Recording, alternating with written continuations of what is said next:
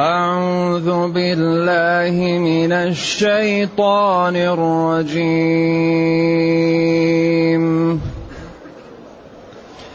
بسم الله الرحمن الرحيم.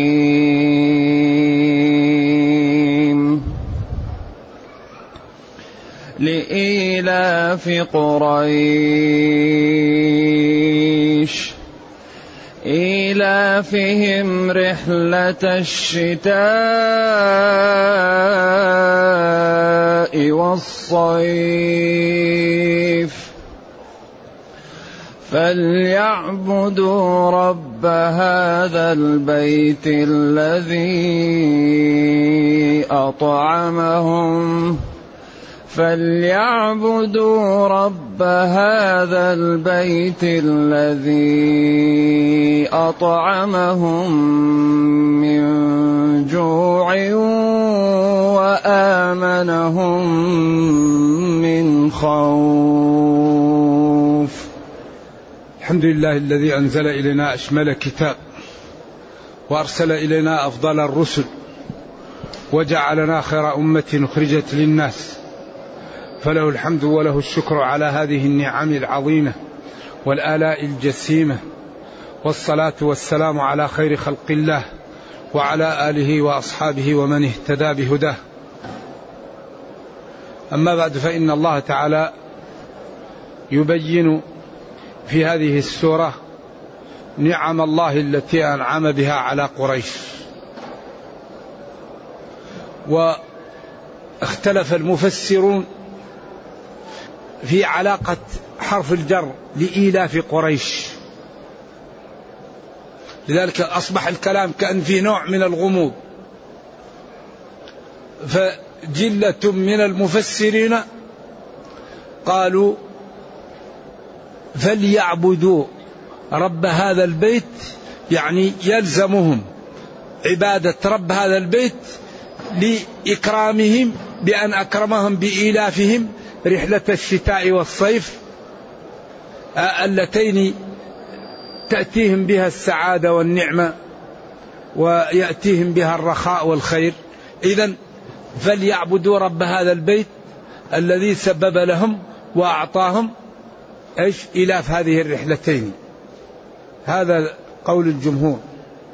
وقول وهو الذي أبعده ورجحه بعض العلماء الطبري وقال إنه وإن كان في المعنى جيد إلا أن السورة مستقلة عن السورة فلو كان ذلك لكانت سورة الفيل وقريش سورة واحدة. قال وآمنهم من خوف لإلاف قريش. يعني فليعبد يعني الله تعالى أنعم عليهم بأن أمنهم من خوف الفيل وأبرهة وهذا الجيش العظيم أمنهم منه فهذه نعمة عظيمة كما أنعم عليهم بإيلاف قريش. هذا الحقيقة المعنى واضح لكن الطبري قال لو كان ذلك لما كانت سورة مستقلة والعادة أن السورة تكون مستقلة ومستأنفة وهذه العلاقة تج... ما ت... تمنع من أن تجعلهم إيش؟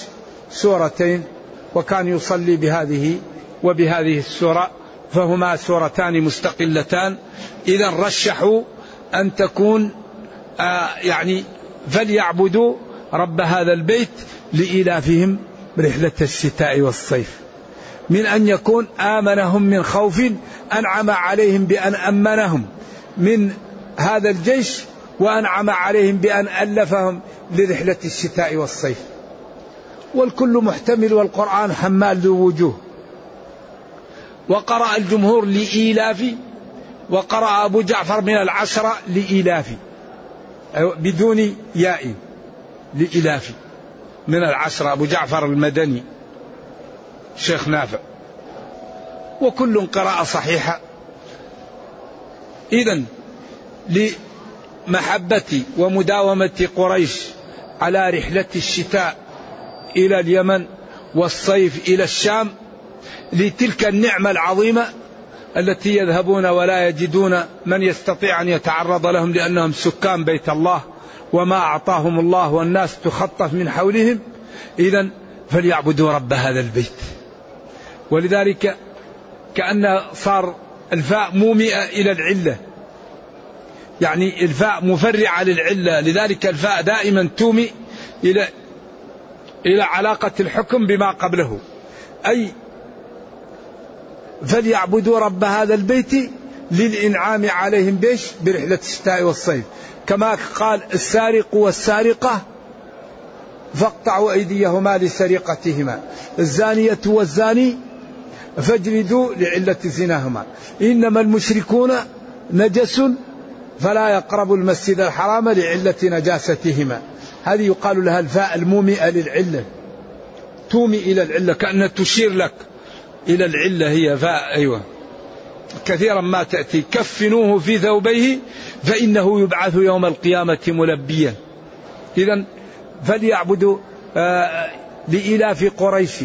إلافهم رحلة الشتاء أعجب من قريش أعجب من, من, من إلفهم رحلة الشتاء والصيف. إذا لذلك فليعبدوا رب هذا البيت.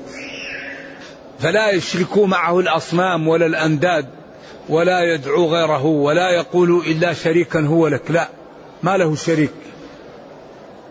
الذي أطعمهم من جوع وآمنهم من خوف. هاتان النقطتان لا يفكر الإنسان في العبادة إلا بعد أن يحصلهم. أول شيء الأمن. النفسي والأمن الغذائي. هذا ضروري لأن ولذلك إذا حضر العشاء والعشاء فابدأوا. أيوة حتى الإنسان يأتي للصلاة وقلبه غير مشوش. لا يصلي إنسان وهو يدافع الأخبثين ولا يقضي القاضي وهو غضبان. هذا الدين آية في الجمال.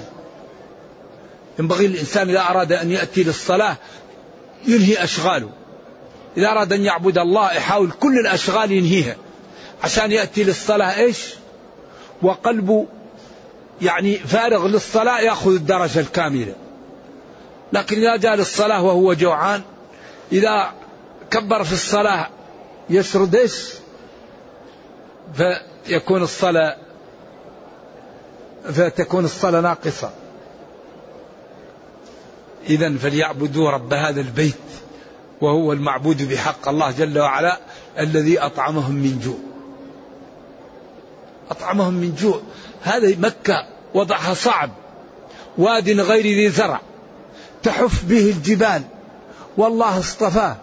ولذلك دعوة نبي الله إبراهيم. وجعل أفئدة من الناس تهوي إليهم.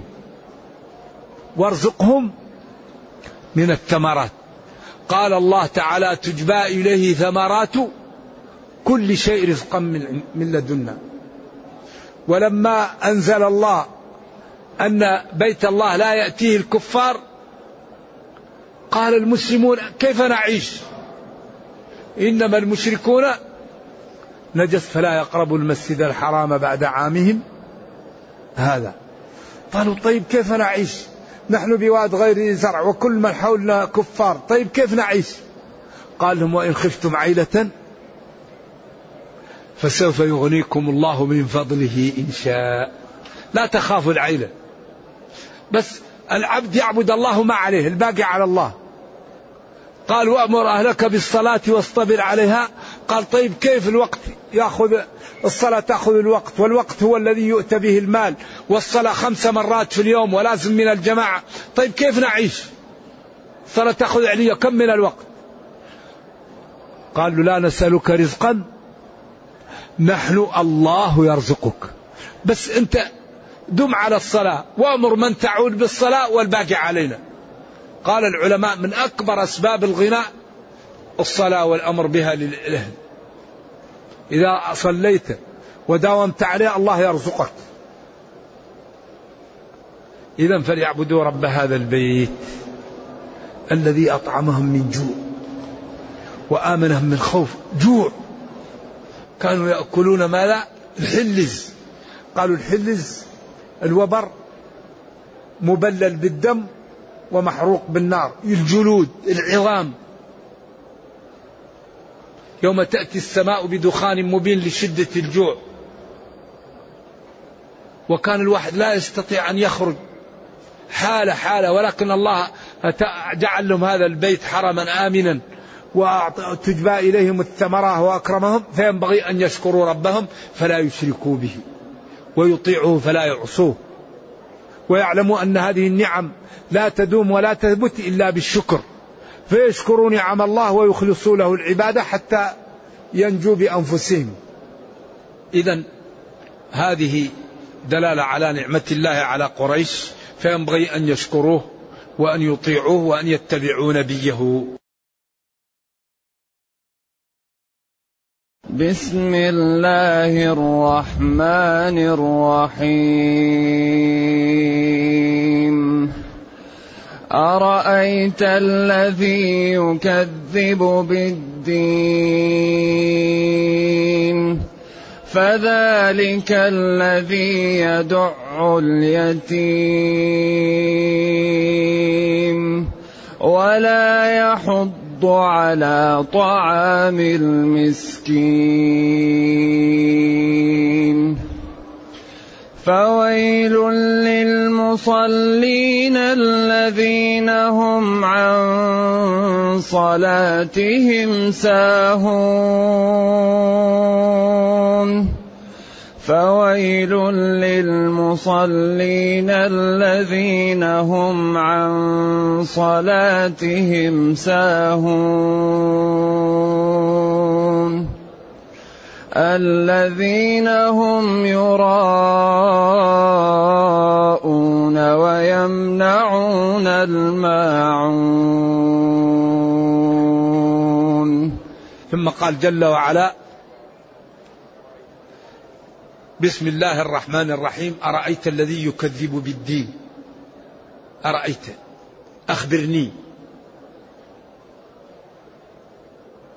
من الذي يكذب بالدين؟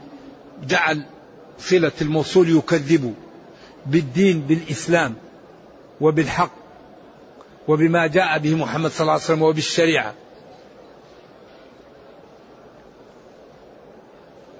أخبرني عن من الذي يكذب بالدين؟ الذي يكذب بالدين ذلك الذي يدع اليتيم.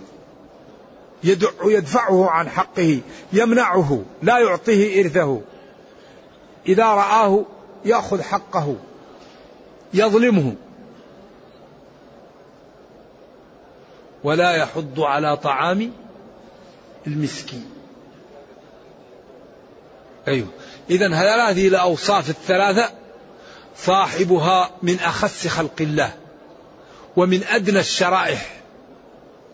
يكذب بالدين ويؤذي اليتيم ولا يحض على طعام المسكين أولا كافر وقلبه قاسي يؤذي إيش؟ الأيتام ويأخذ اموالهم وبخيل لا يحض على طعام المسكين فلا يطعمه ولا لا هو يعطيه وإذا كان غير قادر فلا يحض الناس على البذل للمسكين. اذا هذه أوصاف ذميمة. هل هو بعض كفار قريش والعبرة بعموم الألفاظ لا بخصوص الأسباب. من هذه صفته هذه الصفة مذمومة. أخبرني من الذي يكذب بالدين؟ الذي يكذب بالدين هو الذي يدفع اليتيم. ولذلك الشريعة أمرت بإكرام اليتيم. فأما اليتيم فلا تقهر. وبعدين المساكين الله أمر بإكرامهم في سورة النساء. قال وبالوالدين إحسانا وبذي القربى واليتامى والمساكين. اعبدوا الله ولا تشركوا به شيئا وبالوالدين إحسانا. فأمر أن يحسن على الشرائح التسعة التي تخالطها. تسعة شرائح. الوالدين ذي القربى اليتامى المساكين.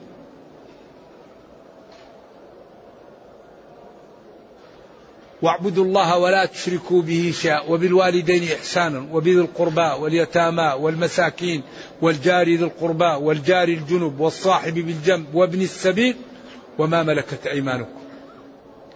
كل الشرائح التي نخالطها أمرنا بالإحسان إليها من غير استثناء ما أجمل هذا الدين. كل الشرائح مأمور بالإحسان إليها. بعدين قال فويل للمصلين ويل واد في جهنم أو تهديد أو تخويف. المصلين جمع مصلي والمصلي هو الذي يدعو الله أو, أو يباشر العبادة المعروفة بالصلاة. الذين هم هؤلاء المصلين عن صلاتهم ساهون. قال بعض العلماء الحمد لله الذي لم يقل في صلاتهم. لأن كل المسلمين يسهون في الصلاة لكن عن الصلاة لا المتقون لا لا يسهون عن الصلاة ولكن يسهون فيها. إذا الفرق بين عن صلاتهم وفي صلاتهم أن عن الصلاة يؤخرونها. قال بعض العلماء يدخلها من غير خوف وإذا أخرها لا يخاف. يدخلها وهو آمن وإذا أخرها هو آمن. إذا الصلاة هذه شيء عنده عادي. إن أخرها لا يخاف وإن أتاها لا يفرح.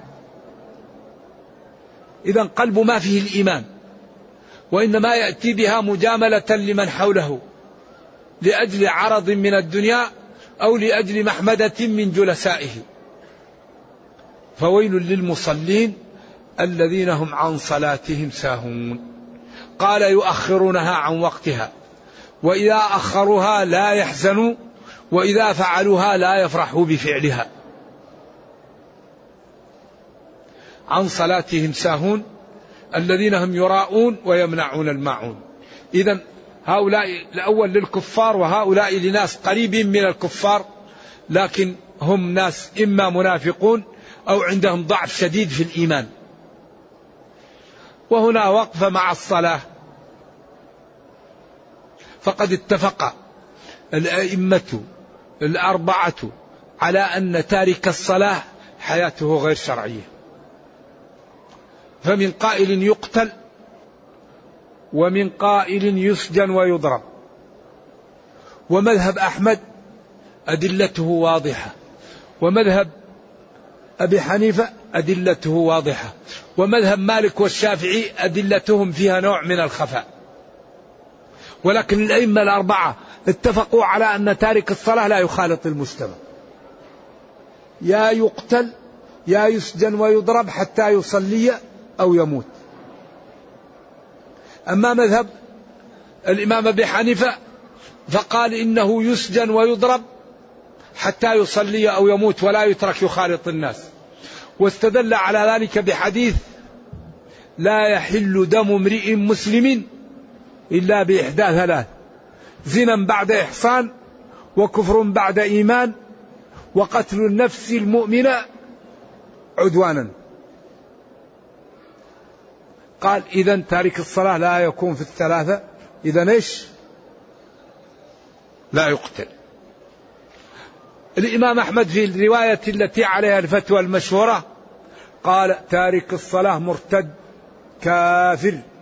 ونبينا صلى الله عليه وسلم قال من بدل دينه فاقتلوه. من بدل دينه فاقتلوه لعلة التبديل الفاء. وقال العهد الذي بيننا وبينهم الصلاة فمن تركها فقد كفر. وقال ليس بين العبد أو الشرك إلا ترك الصلاة. وقال من ترك الصلاة فهو مع فرعون وهامان وقارون وأبي بن خلف. وكل العبادات تسقط عمن له عقل. إلا الصلاة لا تسقط الصلاة إلا عمن فقد العقل. الصوم يسقط الزكاة تسقط الوضوء يسقط. الصلاة لا تسقط إلا عمن فقد الصلاة العقل. أي إنسان عنده عقل لازم يصلي. مالك والشافعي قالوا يقتل. وقالوا يقتل حدا لا كفرا. حدا لا كفر. واستدلوا بمفهومات المخالفة الموجودة في الكتاب والسنة. أنه قال فإن تابوا وأقاموا الصلاة. يفهم إنهم لم يقيموا الصلاة وقال ما أقاموا الصلاة. يفهم إنهم لم يقيموا الصلاة وخالد قال له دعني أقتله. قال إنه يصلي. قال يصلي ولا صلاة له. قال نهاني ربي عن قتل المصلين. فيفهم أن غير المصلي يقتل. إذا مالك والشافعي استدلوا بالمفهومات الموجودة في الكتاب والسنة أن الذي يصلي لا يقتل. يفهم أن الذي لا يصلي يقتل. ولذلك الأدلة في كونه كافر قوية والأدلة أيضا في أنه كفر دون كفر قوية. ومن أقوى الأدلة خمس صلوات كتبهن الله في اليوم والليلة من حافظ عليها كان له عهد عند الله أن يدخله الجنة ومن لم يحافظ عليها ليس له عهد عند الله أن يدخله الجنة. إن شاء عذبه وإن شاء أدخله الجنة والكافر لا يدخل الجنة. نعم. ولذلك ولا يعرف أن يؤكد المجاز لأنه قال فهو مع فرعون وهامان وأبي بن خلف هذا التأكيد لا يكون إلا في الحقيقة. لأن من ترك الصلاة فقد كفر هذا قد يكون كفر دون كفر. لكن مع فهو مع فرعون وهامان وأبي بن خلف هذا قوي جدا. نعم. ولذلك أخطر شيء أن يترك المسلم الصلاة. يراؤون يراؤون ويمنعون المعروف يراؤون هم الذين يعملون الحسنات لا لأجل الله. هذا هو المرائي. المرائي الذي يعمل أعمال الأجر لا يريد الأجر يريد شيء ثاني. هذا مرائي. يصلي لا يريد الأجر من الله. هذا مرائي. يصوم لا يريد الأجر من الله. هذا مرائي. الذي يفعل العبادة ولا يريد من وراءها أجر من الله. هذا المرائي. وقد يكون أصل العبادة لله لكن يشوبه في داخله يصلي لله فإذا رأى الناس يطيل السجود والركوع. لذلك الإنسان إذا أراد أن يبكي يبكي بمفرده أحسن له. يمسك دمعته حتى يقفل عليه بيته يبكي حتى وإذا أراد أن يعمل عبادة يروح يعملها لا يراه الناس إلا الفرائض. الفرائض يعملها أمام الناس لأن ما فيها جميل. الفرائض غصبا عنه. لكن النوافل ينبغي أن يفعلها الإنسان سرا إلا إذا كان يريد أن يقتدي الناس به وأصلح نيته. هذا طيب. ولذلك قال إن تبدوا الصدقات فنعم ما هي وإن تخفوها وتؤتوها الفقراء فهو خير لكم. فهو خير ذلك ينبغي للإنسان أن يكون عنده رصيد من الصلاة من الصوم من الذكر من الاستغفار من العبادة من أعمال الخير. رصيد لا يراه إلا الله. هذا الرصيد يهرع إليه الإنسان يوم القيامة. لأن هذه الأعمال اللي ترى ما يدري الواحد عن نفسه. يعمل خلق الإنسان ضعيف. ما يدري بعدين محبة المحمدة والشهوة الذكر وشهوة هذه أمور جبلة في الإنسان. فلا بد كل واحد يريد النجاة يقتطف جزء من أعماله. جزء من الصلاة جزء من المال جزء من الصدقة جزء من أعمال الخير الخفية. يقتطع جزء ولو قليل. هذا ينميه لك الله وينجيك به يوم القيامة. لأن الذي يرى الله أعلم بحاله. وقد قيل وقد قيل وقد قيل. نعم وبعدين نحن في زمن أمورنا خطيرة. لأن كل شيء مشبوه. نادر تجد شيء غير مشبوه أبدا. لذلك تجد القلوب قاسية. أخطر شيء يقسي القلب ويمنع استجابة الدعوة أكل الحرام. أكل الحرام يقسي القلب. أكل الحرام يمنع من إجابة الدعوة. ما في مثل أكل الحرام. وكل الأمور مشبوهة الآن الله يتوب علينا. لكن العلماء قالوا لو كانت الدنيا ميتة لأباح الله منها سد الخلة. وما جعل عليكم في الدين من حرج. ديننا دين السماحة سهالة. فذلك الذي يريد أن تستجب دعوته ويريد أن يقوى إيمانه وأن يجد الخشوع يبتعد عن الشبه. الذي يبتعد عن الشبه يقوى إيمانه وتستجب دعوته وينشط للعبادة وفعل الخير. لأن من من أكبر أسباب تكاسلنا عن الطاعة وجود الشبه. هذه الضعف تكون معوقات عن النشاط في العبادة. إذا هؤلاء يمنعون الماعون. الماعون ذكر فيه 16 قول. والطبري قال كله داخل تحت الماعون. ولكن أقوى شيء فيه أن الماعون هو ما يستعان به من الفأس ومن القصعة. ومن الدلو ومن المكواه أو ما تستعين به من من الصلاة ومن العبادة. وهو الماعون داخل في كل شيء. يمنعون يعني رفدهم. سواء كان ذلك الرفد مما هو له علاقة بخلق الله أو رفد ما له علاقة بك أنت من جهة ربك. تمنع ما يعينك على أن تكون من أهل الجنة أو تمنع ما يعينك على أن تكون من الصالحين بالنسبة لإخوانك. ذلك القرآن حمال. فيمنعون رفدهم يمنعون أن يفعلوا الخير سواء ذلك الخير كان من الأمور التي يقومونهم بها أو كانوا يساعدون بها إخوانهم مما لا يضر وأكثر ما يقال الماعون للعارية التي ينتفع بها ويرجع أصلها إلى صاحبها. أكثر شيء يقال الماعون لهذا. نعم. الماعون هو ما يأخذه جارك ليستفيد منه ثم يرده إليك من غير أن ينقصه شيء. كالفأس. وكالمدية السكين وكالقصعة القدح وكالدلو وكالحبل. بسم الله الرحمن الرحيم.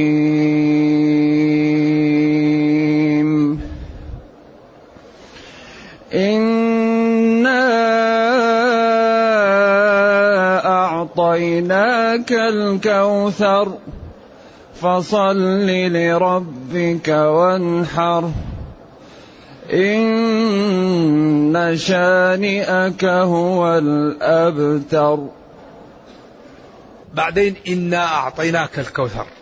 إنا إن للتوكيد ونا لله جل وعلا. معظم نفسه وهو العظيم. أعطيناك أعطى الله النبي صلى الله عليه وسلم. الكوثر نهر في الجنة والخير الكثير. ورجح كبير المفسرين أنه نهر في الجنة. وذكر له القرطبي 12 قول في الكوثر في تفسيره. وكلها خلاف تنوع. أي الله جل وعلا يمتن على نبيه ويقول له يا نبي أعطيتك الخير العميم ومن ذلك الخير العميم نهر في الجنة. ماؤه أشد بياضا من اللبن وأوانيه أكثر من النجوم ومن شرب منه لا يعطش. أعطي في الجنة كرامة له وسيذاد عنه بعضه المسلمين ويقال أصحابي أصحابي فيقال له ما تدري ما بدلوا بعدك فيقال سحقا سحقا. نرجو الله السلام والعافية. ولذلك فيه شبه مزلزلة الحقيقة تحتاج إلى علم وإلى أناه وإلى كلام فيه بعلم. لأن الناس في هذا بين إفراط وتفريط. نعم. ولذلك قال السلف هذه أمور طهر الله منها سيوفنا فلنطهر منها ألسنتنا. أمور لا يتكلم فيها الإنسان إلا بالضرورة. ولذلك النبي صلى الله عليه وسلم تكلم وقال تقتل عمار إيش؟ الفئة الباغية. وقال للحسن إن ابني هذا سيد. وسيصلح الله به بين فئتين عظيمتين من المسلمين. ولذلك آه، آه، علي لما هزم الخوارج بحث عن الثدية اللي كانت فيه فقال لهم ابحثوا عنه ستجدوه مقتول فرآه. كل النبي صلى الله عليه وسلم لم يبق شيء إلا بينه. قال لتبين للناس ما نزل إليهم. وقال لا إني أوتيت القرآن ومثله معه. ولذلك خطب من الصباح إلى الليل. كل شيء بينه لهم. قال لا نجد طير ولا حجر إلا وفيه علم مما قال لنا النبي صلى الله عليه وسلم. حفظ ذلك من حفظه ونسيه من نسيه. لذلك نحن ينبغي أن نهرع للسنة هذا الكتاب والسنة السنة كلها دخلت في آية واحدة. نهرع للسنة لأن الله أمر نبيه بأن يبين للناس القرآن. ونزلت اليوم أكملت لكم دينكم. فكل قضية محلولة في ديننا. الكتاب السنة داخلة في الكتاب. لأن الله قال وما أتاكم الرسول فخذوه. فالسنة هي من الكتاب. من يطيع الرسول فقد أطاع الله. قل إن كنتم تحبون الله فاتبعوني. يحبكم الله. إذا ينبغي لنا أن يكون لنا منهج وسنة وقاعدة أن أي قضية حدثت نبحث عن حلها في ديننا. ديننا دين كامل شامل تبيانا لكل شيء. ما فرطنا في الكتاب من شيء.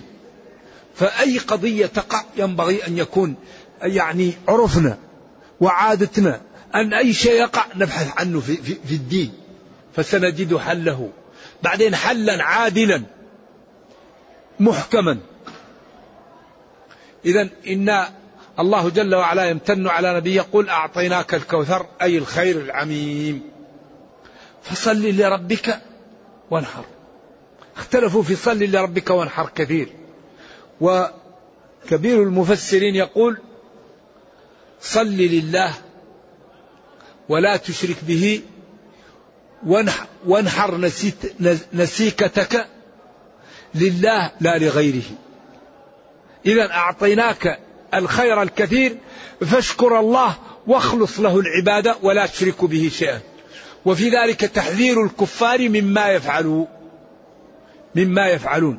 أيوة. أعطيناك الخير, الخير الكثير ومن جملته الكوثر فصل لربك صلاة العيد وانحر هديك على القول الراجح.